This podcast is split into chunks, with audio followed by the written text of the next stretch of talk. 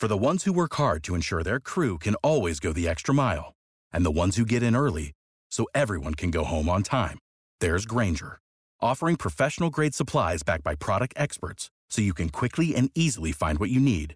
Plus, you can count on access to a committed team ready to go the extra mile for you. Call, clickgranger.com, or just stop by.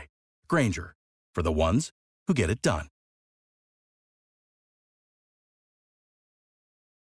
What's the easiest choice you can make? Window instead of middle seat? Picking a vendor who sends a great gift basket? Outsourcing business tasks you hate? What about selling with Shopify? Whether you're selling a little or a lot, Shopify helps you do your thing, however you cha-ching. Shopify is the global commerce platform that helps you sell at every stage of your business. From the launch your online shop stage to the first real life store stage, all the way to the did we just hit a million orders stage. Shopify's there to help you grow. Whether you're selling scented soap or offering outdoor outfits, Shopify helps you sell. Wherever and whatever you're selling, Shopify's got you covered. Sign up for a $1 per month trial period at shopify.com slash try. Go to shopify.com slash try now to grow your business, no matter what stage you're in. Shopify.com slash try.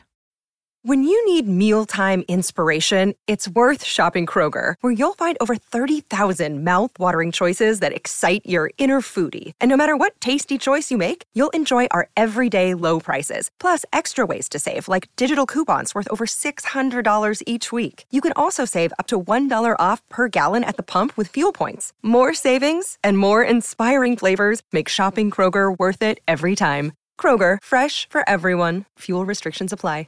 Attention BetMGM customers. Have a friend who loves sports as much as you do? Here's a chance for both of you to earn a $50 bonus when they sign up through BetMGM's Refer a Friend program. Just sign into your BetMGM account and click on the Refer a Friend program to send your friend a message inviting them to register a new account in the same state you use BetMGM in. Once your friend signs up and makes a deposit, they'll receive a $50 bonus. And once your friend places a bet with their bonus and the wager is settled, you'll receive a $50 bonus as well. Share the excitement and get a $50 bonus every time you refer a friend to BetMGM. Visit BetMGM.com for terms and conditions. Must be 21 years of age or older to wager. Ohio only. New and existing customer offer. All promotions are subject to qualification and eligibility requirements. Rewards issued as non withdrawable bonus bets. Bonus bets expire in 30 days. Please gamble responsibly. Gambling problem? Call 1 800 Gambler in partnership with MGM Northfield Park.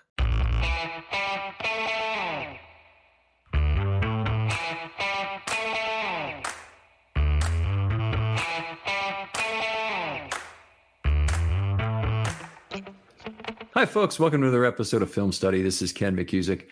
We're here to talk about a very interesting topic today. Some some great research done by my friend Charles Vanham. And Charlie, how you doing? I'm doing well. All right, outstanding. Uh, we're going to look at historical team draft scoring, and it extends down to historical player draft scoring or individual pick draft scoring uh, using a method that I really love. Not only is this method good for draft scoring, I think it has other applications as well. And uh, simple, elegant. I think you're going to love it. But anyway, Charlie, tell us a little bit about yourself. Anywhere people can talk football online with you? Uh, I am on Twitter. I'm Charlie the Raven on Twitter. I I comment frequently uh, and converse with people. Uh, I've been a long time Ravens fan, a long time Colts fan. My dad held free season tickets with the Colts when they were in the All American Conference. Wow, what, what when did when they were the game? when they were the silver and green? when did you go to your first Colts game? I believe it was 19. Well, I went to Colts night in 1955. Okay. When uh, Buddy Young raced the pony. I think I've heard of this story, but you're actually getting into old timey stuff that's even older than me which is yeah, unusual. It's yeah, it's unusual. I, I, I went to the first Oriole Oriole game. Really? In Baltimore, 1954. Wow. All right. Well, great. I we appreciate so, you uh, coming on the show and and give you some good information here. So uh, let's let's start it off with the JJ point scale in general. We mentioned that as if everybody knows what it is uh, off the top, but Jimmy Johnson invented us and, and tell us a little bit about it in terms of how it ranks draft picks.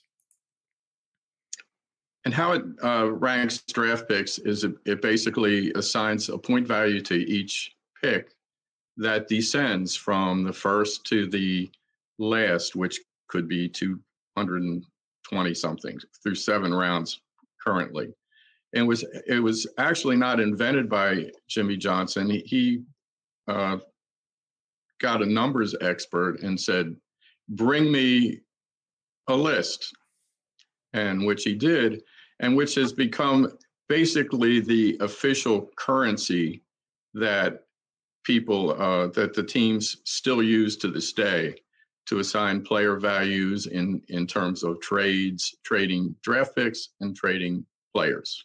Yeah, really, you you can predict on draft night what's going to be traded when you hear what a team's giving up. It usually means a trade down to the next pick by the next team, and you can almost always assign what the other value is uh, by looking at the JJ chart and just figuring out what the difference in value of two picks is. So it's it's really served the test of time. A lot of people believe now in flatter valuations.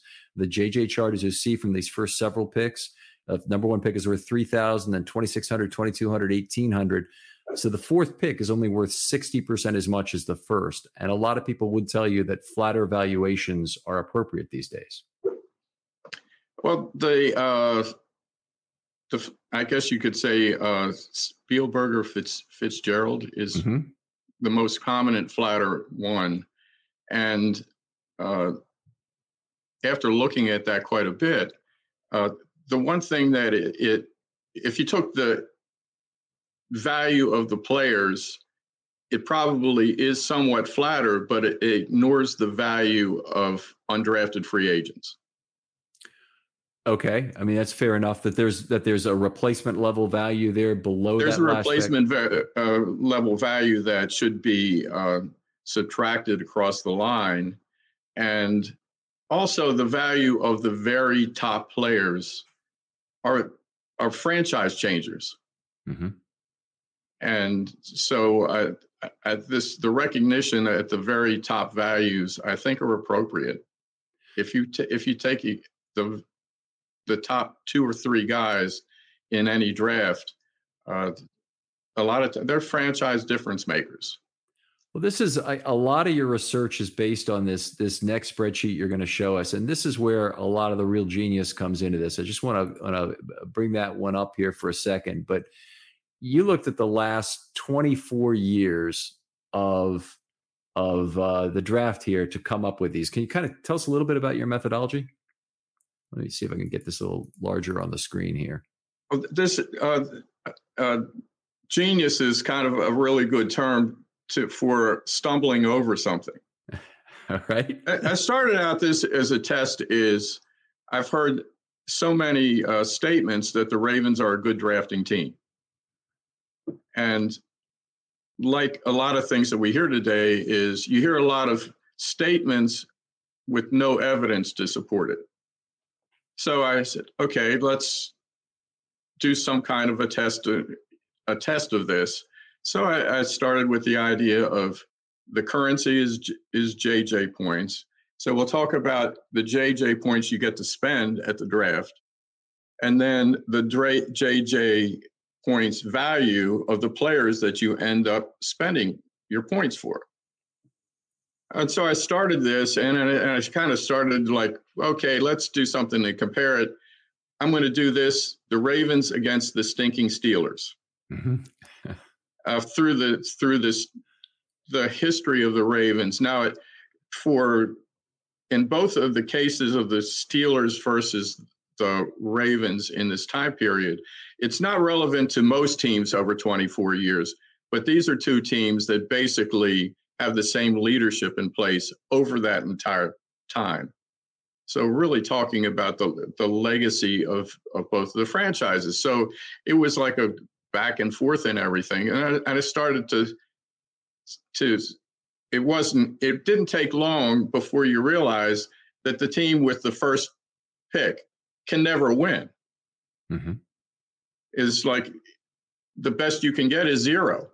Okay, so let, let me let me kind of backtrack a little bit on that statement there. So what you're saying is there's a 3000 JJ point value associated with that first pick as we saw in the previous slide.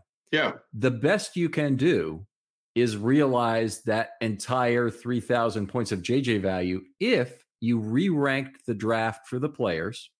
Yeah. And you saw that you drafted Peyton Manning number 1 and he happened to be the best player in the 1998 draft and then you would say you broke even on that pick because you did exactly what you're supposed right. to do. Okay. And you, are talking about your the value of what you got out of the pick, what you netted out of the pick is is the value of the player minus what it cost you, and that's how we're going to keep score. So we have to make this. There had to be an adjustment made. Mm-hmm. And okay, so the, the, kind of the way that you do it is that you go back well what was the actual performance of all the other teams and all the other drafts over this time period and then you average that up and it's not only do you get an adjusted number but when you add up all of those adjusted numbers you still come up with the 60,000 uh, points to start out with so you, you're you have 60,000 points that all the teams get, then you have a total of expected of 60,000 points, and then you have a total earned of 60,000 points. So everything zeroes out nicely. Okay.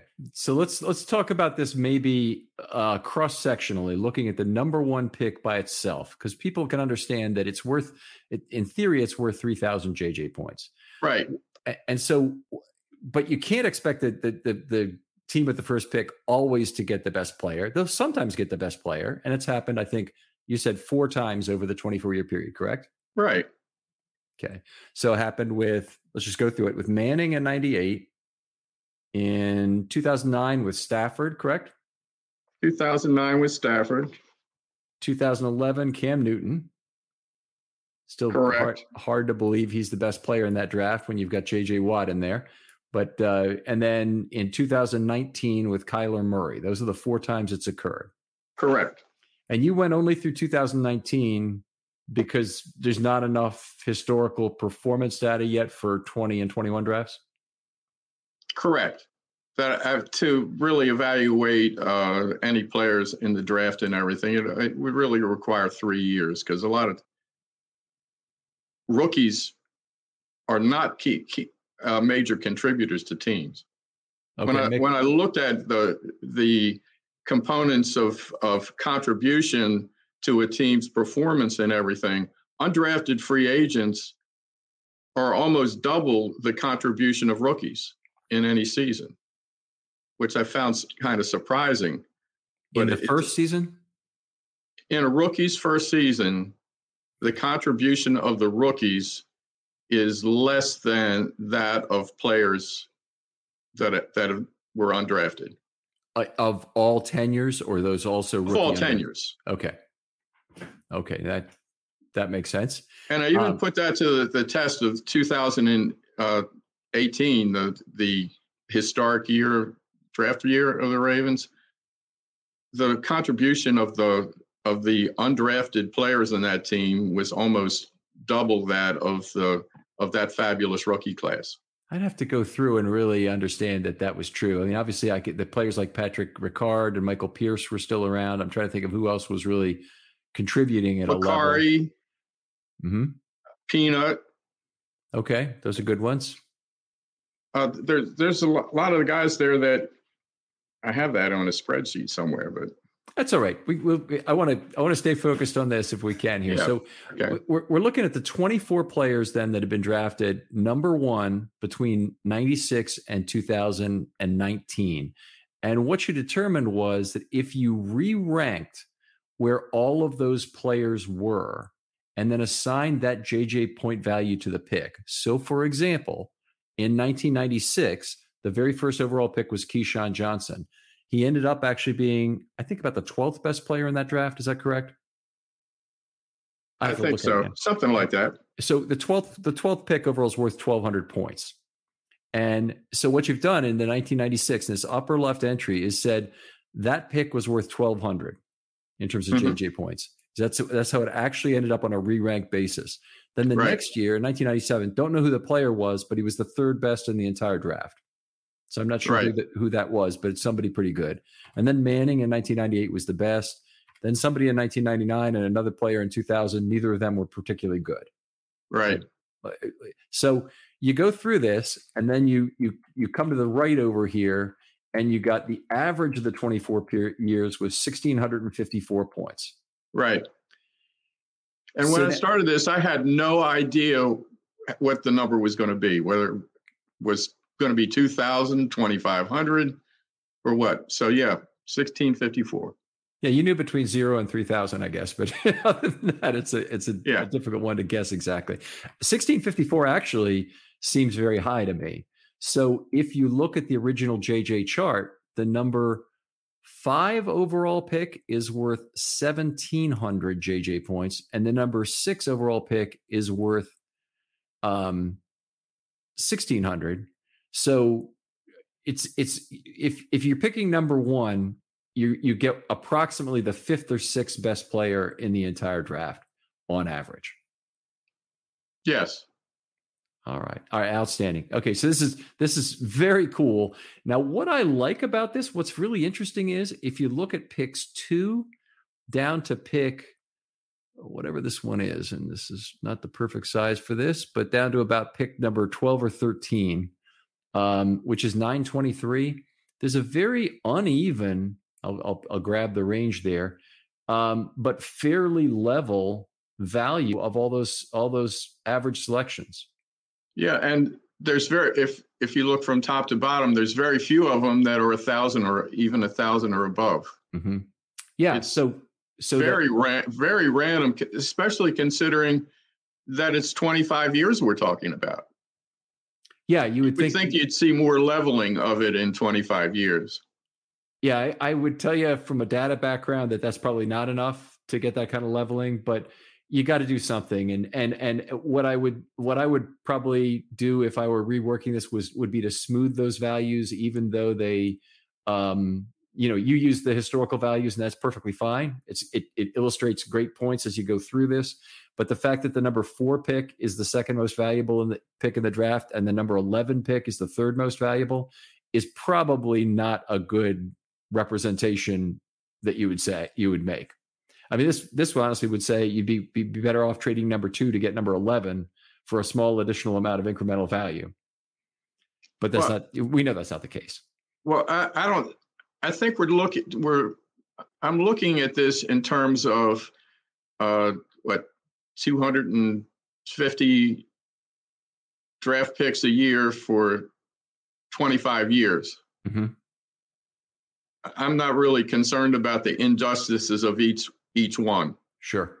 Well, that's that's fair enough, and it, we appreciate it, and and it's it's certainly it's your system to do that. The question is just you know then how do you evaluate uh, somebody who who makes a good number three pick versus somebody who makes a number three pick who's a number four pick who's every bit as good, but it doesn't quite work out. But anyway, your system is excellent.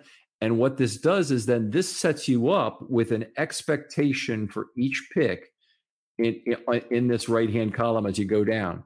So if we wanted to know what where, where's a Ravens draft pick that they would have had for Mark Andrews or somebody, which would have been the I think Mark Andrews might have been the 83rd pick and Orlando Brown the 85th, or might have been the yeah. other way around.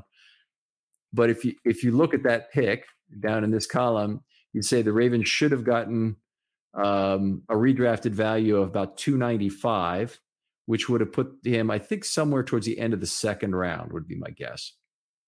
Okay. Right. So I'd have to actually look back to your previous spreadsheet to see if that's true. To 295 looks like yeah, between the 60th and 61st pick in terms of value. So mm-hmm. that's that would be one where um, uh, the Ravens would have done very well, I think, on a on a uh, uh, on the on the base on what they've gotten from Andrews so far, and I'm sure we'll see that at some point during this. I think uh, Andrews is like 13th. Wow. Okay. Uh, so anyway, you, you so you've got these set of expected um, uh, historical values, the the the re-ranked expected values, and then you can use that to do all kinds of cool things. And I thought, you know, what you showed me that was initially excellent was doing like one year and really showing pick by pick how teams did. And that 1996 draft is a very fun one for Ravens fans, of course, to look at. Uh, kind of take us through this first round here, or any round you'd like, in terms of of the 1996 draft. Okay, uh, going down the 19th.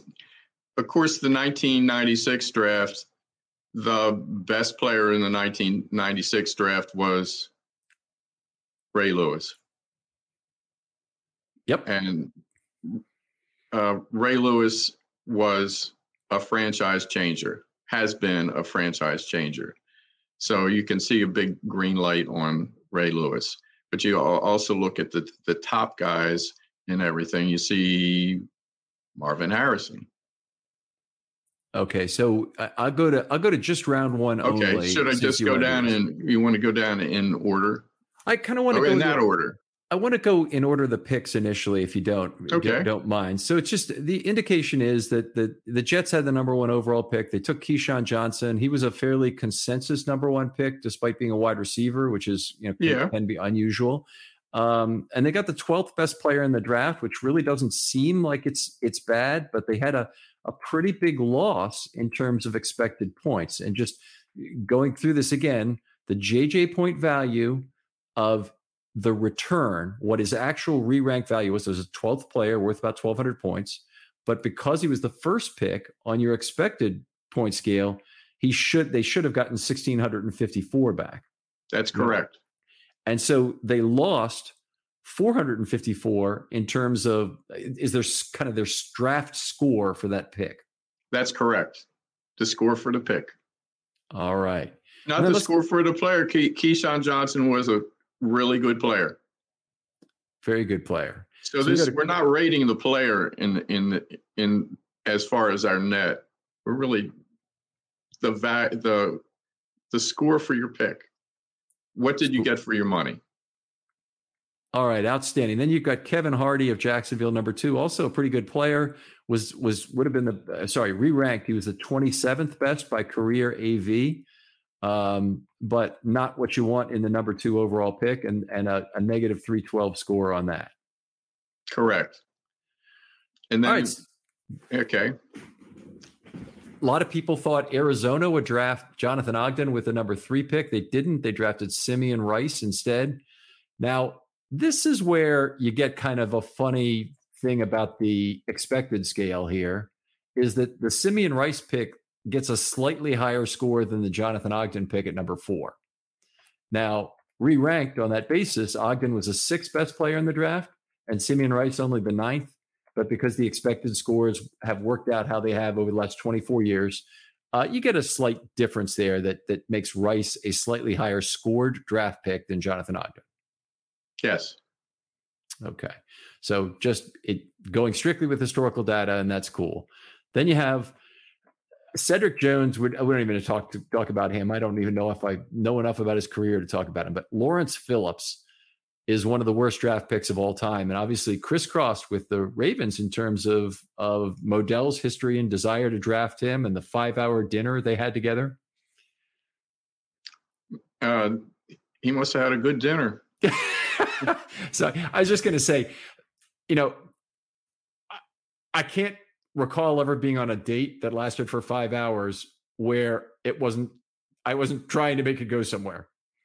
So it's it just it, it very strange that this dinner uh, it took as long as it did. But obviously Modell liked him, uh, and Ozzie did not, or at least he didn't like him as much as he liked Jonathan Ogden. Uh, they talked about some other players they might have drafted in in in that uh, in that draft, but Lawrence Phillips, one of the worst draft picks of all time, uh, was taken number six by St. Louis. I think I got the first uh, autograph from Jonathan Ogden. I I spotted him at the airport coming in for the rookie camp. Oh, that's pretty good. I said, I said, can this be Jonathan Ogden? Can and of course, I you couldn't be sure he was he was wearing uh, like you know Bermudas and a t-shirt and everything. So when I I didn't want to call a lot of attention, so I I crept up to him, and then when I was right next to him, obviously this giant guy and everything, I was it was he was the right guy. All right, outstanding. So you get it. You didn't have a ball with you to get signed, right? You just no. You I had just, a little scrap of paper, and uh, he signed his name, Jonathan Ogden Ravens. All right, very good. So he didn't even know his number at that point that he was going to have because normally football players put their number hadn't, on. Yeah, hadn't shown up yet. That's very cool. Very cool. Uh, there, there's actually a couple more players on here who have a Ravens uh, background. So Ricky Dudley, drafted uh, number nine overall. Uh, the pick didn't work out. Ricky Dudley and Ray Lewis have an interaction from the very first game. Ricky Dudley had the ball between his legs in the end zone, but did not was not ruled to have control of it. And and Ray Lewis snatched it out from there for his first career interception, won hmm. Defensive Player of the Week, and uh, for the AFC, and then moved on, of course, to to great things from there. But Ricky Dudley uh, played in the league for a few years. wasn't an absolutely terrible player, but but certainly was not what you want out of the number nine pick. Okay, and I get we we all remember Willie Anderson. Willie Anderson, another great Gave one. some good service gave us some good service. Uh, 2008 season, he he really did a good job for the Ravens, and and uh, he ended up being the seventh most valuable player in terms of career AV on this list. So he's right behind Ogden. Uh, you mentioned in our in our production meeting, Ogden lost some years at the end of his career that that hurt his career AV. Yes, but uh, we can look at the the people that are above him on the list. They're all really good players. Mm-hmm. Yeah, yeah, oh, yeah. So it's, it's, it's, nothing to be ashamed about, certainly. But there are some players who don't belong there. Ray Lewis does. Zach Thomas is one that bothers me. Uh, being, a, I can, being I could understand that. Yeah. and Brian Dawkins, uh, he had a long and very productive career. So I, I guess they don't have a problem with him and Ogden being five and six. Terrell Owens is is number three actually from this draft, and and one of the really great picks in the draft overall with a score of almost uh, 1900 it looks like there so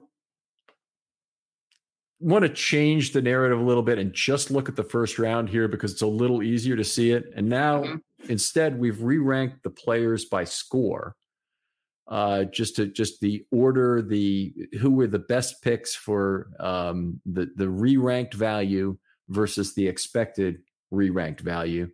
And uh, uh, you know it's Lewis, Harrison, Anderson, Rice, Ogden, one, two, three, four, five, um, are what you'd expect. And then you have some some guys after that who maybe you wouldn't expect. Jeff Hartings.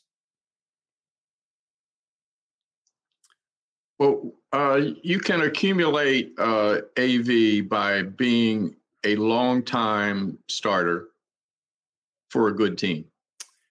Yeah, that's particularly true of the offensive line. If you're a long time long term starter with a good quarterback, uh, you do very well in offensive line career AV because it's automatically a, signed out. And that's a, uh, uh, the Green Bay Packers are a good example of that. Who drafted in the mid rounds? They drafted uh, uh Lin, Linsley. They actually dra- drafted Trotter, I think, as a center, who's been a long time stalwart and everything. And they, they've they they accumulated a lot of their points in the uh, in the middle rounds. That's very interesting based on what we're going to see in a couple of slides here, Charlie. But that's very interesting that you make that point that they had their method of accumulating value. They they had some other great picks. I mean, Aaron Rodgers, fantastic pick, but but that's uh, interesting that that it, a lot of it comes from offensive line people. So we just go through this first round here, and okay. you, you, you start at the top people. It goes down to Lawrence Phillips, who is the worst. Actually, Alex Molden was terrible. Um, you know, drafted number eleven overall, never really did anything, and eleven is one of the valuable picks. So Cedric Jones and, and Molden are actually close to Phillips in terms of being at the bottom of this draft in terms of of value relative to uh, expected. Yeah, and I think the moral of this story, if if you want to score well as a team in the draft, don't blow it in the first round. There you go. yeah, that's a good one because yeah, it's a, it's a high leverage pick is the way to think of it.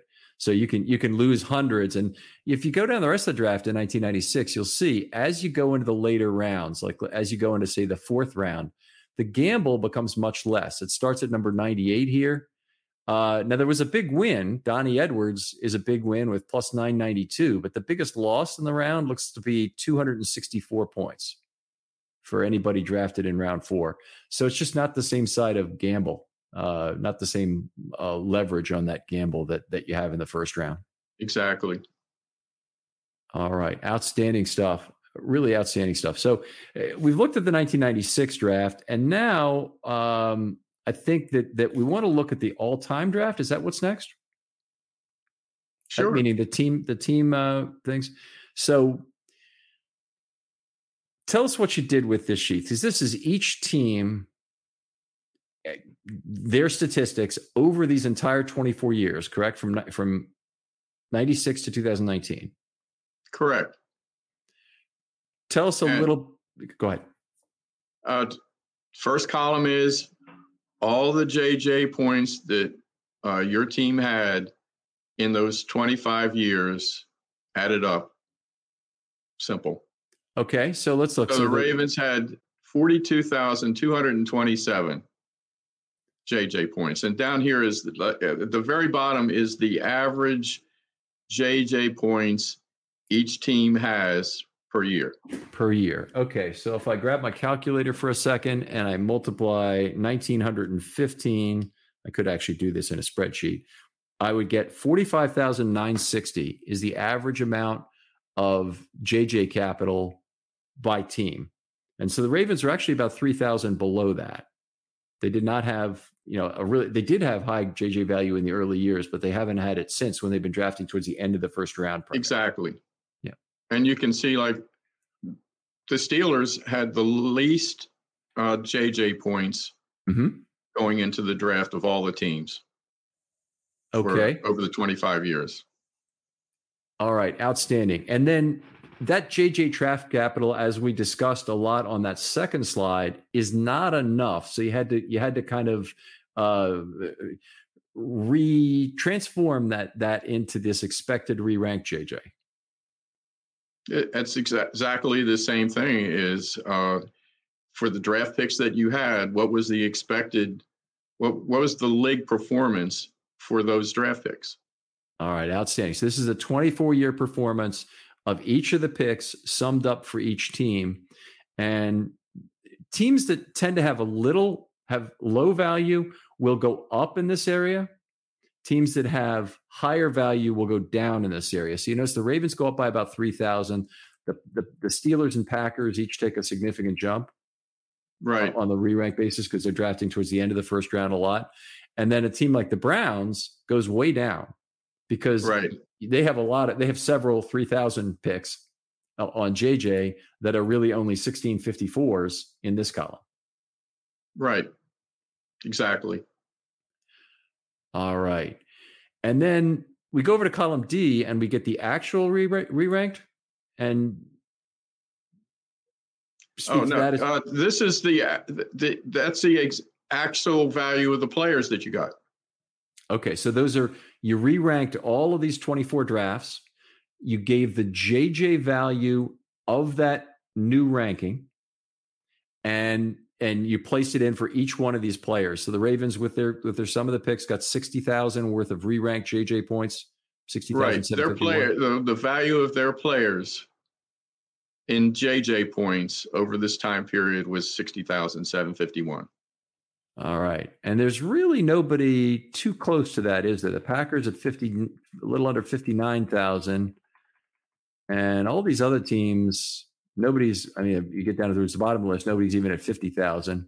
Uh, so the Ravens really stand ahead in terms of just the total value of players extracted from the draft, not, not before you even consider relative to expected. That's true even before you consider expectations, even though the, the Ravens have less than average draft capital to walk in with, they ended up with the most in player values over this time period. Okay. All right, outstanding. And then we have the the aggregate score, and this is for every draft pick totaled in Ravens history. And you sent me another spreadsheet that I really want to discuss with you in a separate pod of all the Ravens draft picks one by one scored by this methodology. And Right. that's that's very interesting. It's I, I think we'd spend an hour going through that, Charlie. So I'd rather not do it on the on this particular call. But uh, I, I I love this method. I think it's got so many other uses. What what did you what did you take from it in terms of these scores? You you, you were originally looking at the Ravens versus the Steelers. The Steelers certainly one of the the Ravens' big draft competitors. Uh, of what did I take from it? Looking at it a little more closely, uh, one thing there's, uh, it's probably a little closer than it appears between the Ravens and the Steelers.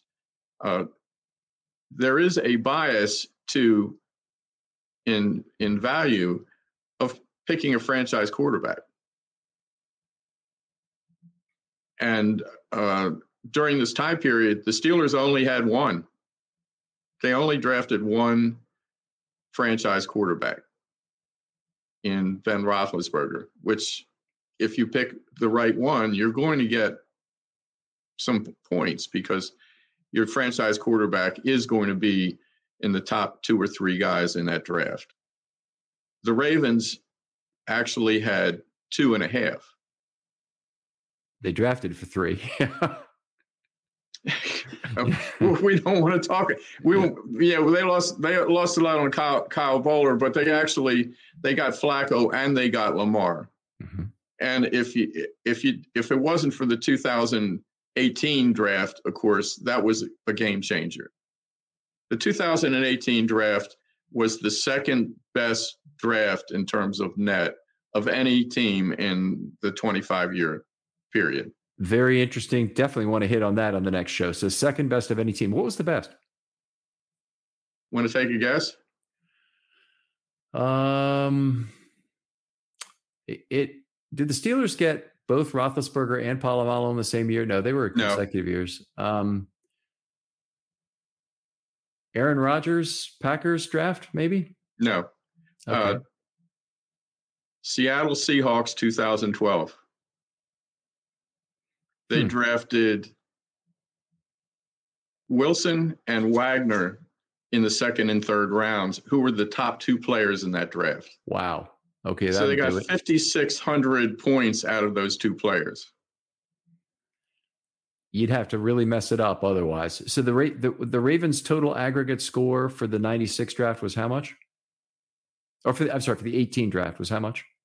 Uh, in, in terms of net, about 4,500.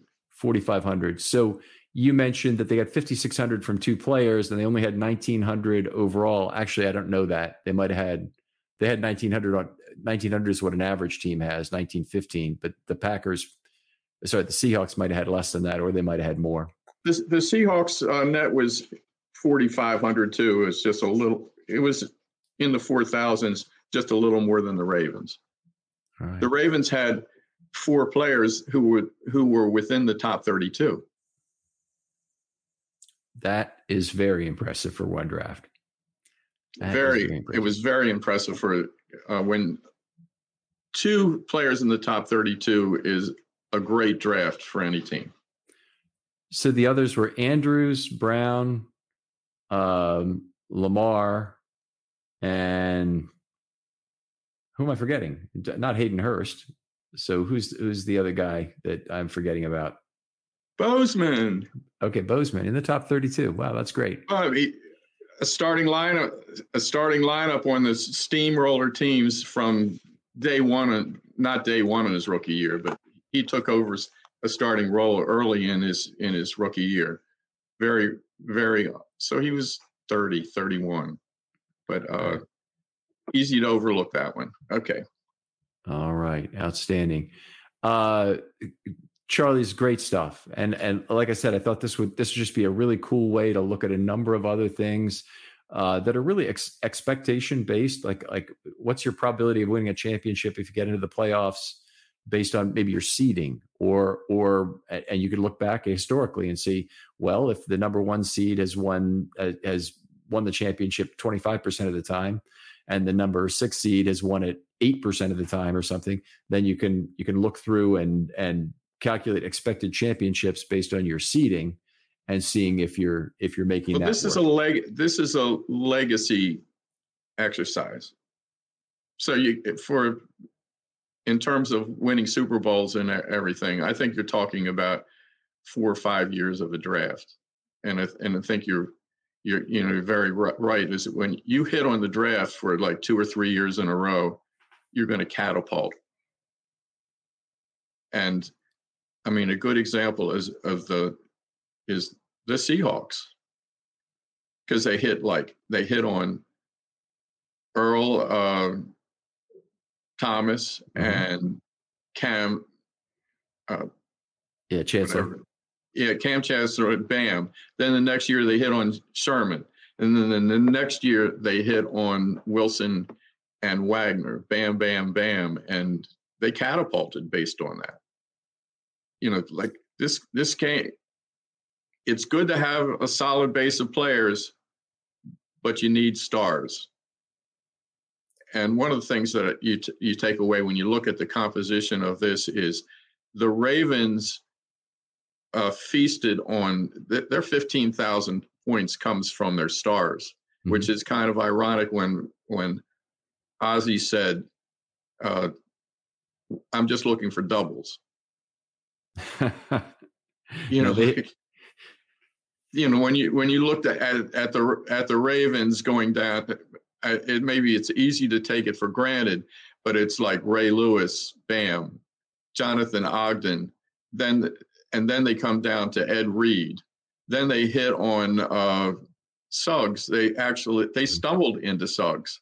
Remember, they were trying to take the quarterback, and they ended. Haloti Ngata was one of the best in his time frame. Was probably the best in inside defensive tackle. And then you get uh, you, you hit on uh, Flacco and Rice in the same.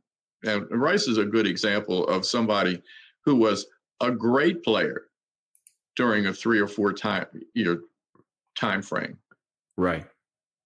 I, I want to go back to 2003 for a second because the Suggs pick is a, is an interesting one. He ended up being the very best player in that draft. Yes. And the Ravens did just luck into him, but doesn't mean that Carolina, with the pick previous, really messed up. They they took Jordan Gross uh, at number eight, and who got taken? It's Leftwich who got taken at number seven, right? Even Byron Leftwich ended up being not that terrible a player. Uh, and then right. Williams Williams got taken behind him by the Vikings, who waited to pick. Yeah, yeah, uh, very very interesting thing. But they happen to luck into the very best luck into. They happen to to uh, be very fortunate the phone did not get answered and they drafted Leftwich. But then they did go down a little further. And if if 11 is 10, then I got to go down to 21, right? So it'd be 22. And they didn't get a very good player in Kyle Boller down here for for the draft capital they expended. I'm not sure if that's the correct one or if this might even be the correct one below it, but it's one of these two, and it's not very good. Well, another part of the the Boller night, nightmare is the next year we didn't take Aaron Rodgers because we just took Ty, Kyle Boller. That was that was two years later. Kyle Boller, we, we would have been looking for a quarterback, and and Rodgers would have dropped to us. Yeah, or maybe maybe we should have known by 2005 anyway. Uh, 2005, that's that's Rodgers' pick right there at at number 24 still waiting in that green room with those forlorn look on his face. Actually, I guess they this was by that point that night they had already brought him up to Goodell's private suite because they were just feeling yeah. so, so sorry for him. oh boy. It's good they learned from that experience. Now they have, you know, players from multiple rounds that sit in that green room so so all the first round picks are basically protected from being uh well, well Lamar Jackson waited too. Yeah. All right, Charlie. Outstanding stuff. Uh, let's tell folks again where they can talk football with you online. I'm uh, Charlie the Raven, and I'm at Charles Van- at Charlie Vanneman. All right. Now you you have your good old time Colts questions you want. Make sure you direct them to Charlie here. He's uh, uh, very knowledgeable, obviously, and I'm sure he can tell you all about Don Shinnick's career and uh, Jackie Simpson, the defensive back for the for the 58 team, and all kinds of players if you wanted to. So, were you uh, were you there at Unitas's last game? 72 no i wasn't i listened to it on the radio and i i remember how special it was and then i've, I've heard of course the marty domres uh, interview which is the most moving thing i've ever heard oh about. i didn't hear that marty Dom, domres interview well, the the Marty in Marty Domres, he approaches it with a degree of humor, but it, the the the Colts were playing the Buffalo Bills in December of 1972, and Unitas threw his last touchdown pass at home it was a little five yard flat pass to Roy Hinton, who avoided all sorts of traffic and ran for 63 yards. And the way Domres describes that in itself is entertaining. But he said, you know, I was injured, so Unitas can go in the game. And that was the highlight of my career. you know, so I, said, I, I, thought he'd be a great guest. I tried to track him down. He's an investment guy out in, uh, I think, California, some someplace now. But uh, he, he does not cling to his football lineage at all, and, and yet he has a special place in, in Colts fans' heart. Well, I, I was sitting in the first row of the upper deck, and right before the game, they passed out these pamphlets or little they, a sheet of paper that says a plane's going to fly over and it's going to be hauling a sign that says "Unitas we stand," and when you see that, stand up and like motion for people behind you to stand up. And I felt like awkward that I would ha- have to be. Am I going to? Or I'm going to motion and nobody. I'm going to be the only person that stands. And when uh, the plane comes over, everybody is, you know, stands up as this big, huge wave and starts screaming. And there was the, the girl in front of me, there was people that were crying. It was that emotional.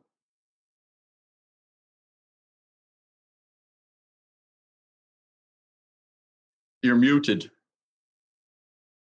I can't hear you. That happens about once per show. That I oh, okay. Yeah, do something stupid like that. But it, but you know, a lot of Colts fans who were children in the 1970s, and I really grew up in the Bert Jones era uh, as a football fan, but I do remember listening to that game. Uh, the, the uh, oh, the point I was going to make was yes, remember Johnny Unitas as being on the Superstars competition. All right. And Unitas at, on the Superstars competition competing with players like Kyle Rote or OJ Simpson in a, in a series of athletic events is ridiculous. But but Unitas did as a you know 38 year old man or whatever it was at the time, or maybe even older than that, he did manage to win the ping pong. He was a very good ping pong player.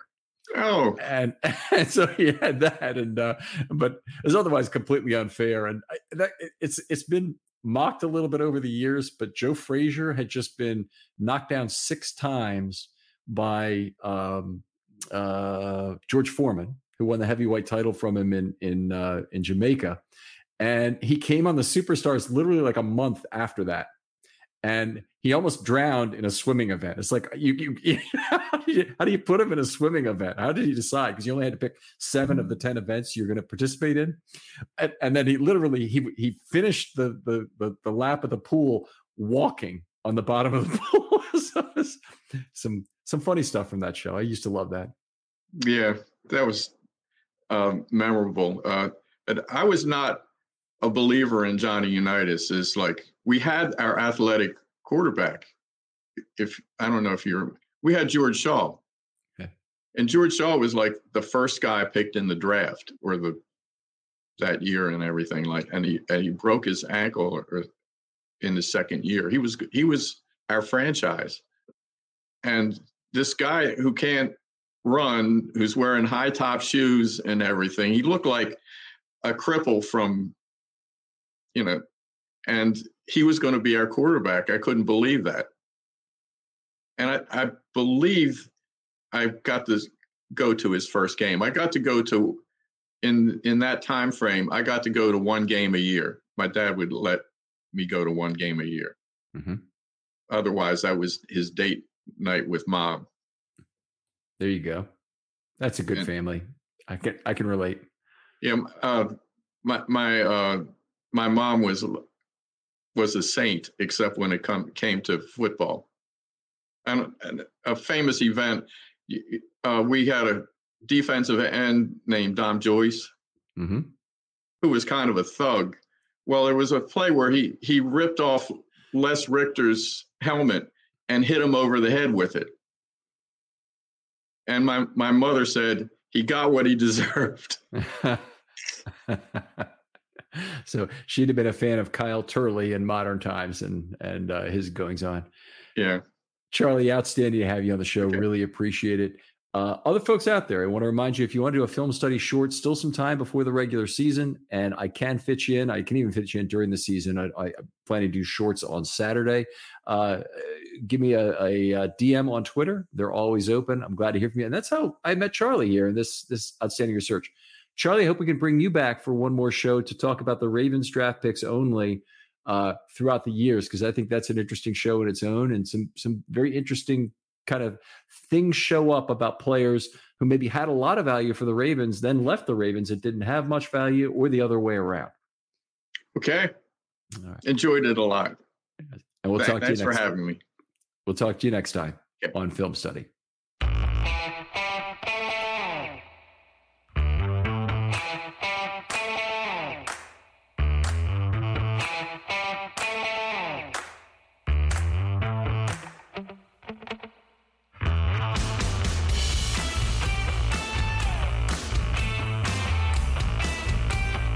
Know how to book flights and hotels. All you're missing is a tool to plan the travel experiences you'll have once you arrive. That's why you need Viator. Book guided tours, excursions, and more in one place. There are over 300,000 travel experiences to choose from, so you can find something for everyone. And Viator offers free cancellation and 24 7 customer support for worry free travel. Download the Viator app now and use code Viator10 for 10% off your first booking in the app. Find travel experiences for you. Do more with Viator.